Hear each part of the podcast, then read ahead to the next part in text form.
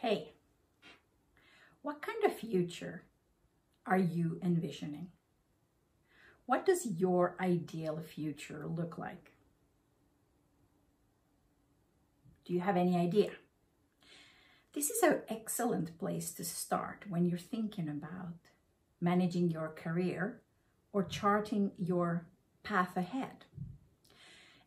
Envision what you would like your future to look like. Ask yourself, where am I perhaps in five years? What kind of position am I in? Am I in a leadership position?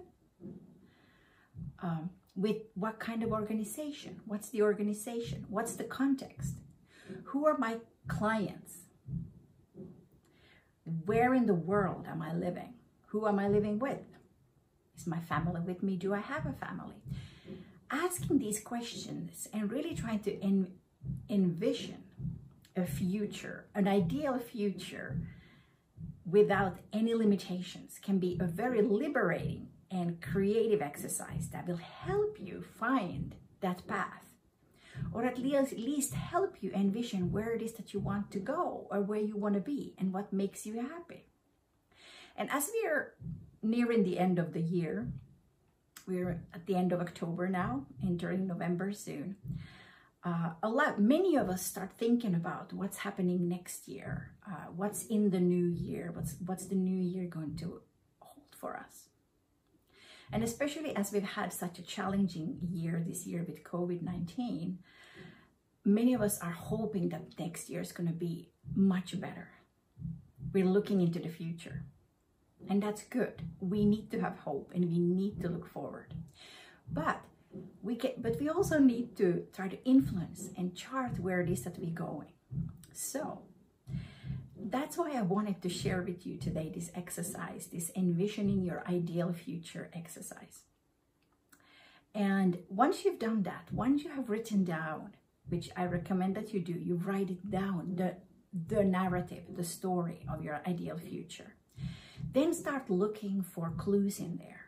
How are you feeling in that ideal future? What is it that makes you happy? what skills and competencies are you using? What of your char character strengths are you using? Uh, what are the values that you're living accordingly? Uh, these are important clues that will help you decide what to do next. Regardless of where you are uh, on your career journey, if you're already in a leadership position, or if you're just starting up your career, or if you are in the mid level, middle of your career somewhere, the most challenging parts often.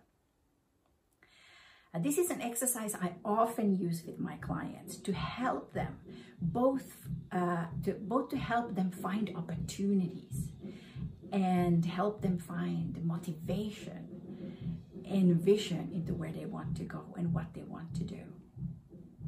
And sometimes it means that you completely change careers. You decide to do something else or you make a major life change. And sometimes it just means that you're continuing on the path that you're already on. So I wish you a good day, a good night, and a good weekend. You might be hearing drumming in the in the background right now. That's my teenage son practicing his drums. That's his ideal future, being a drummer. He loves his drums.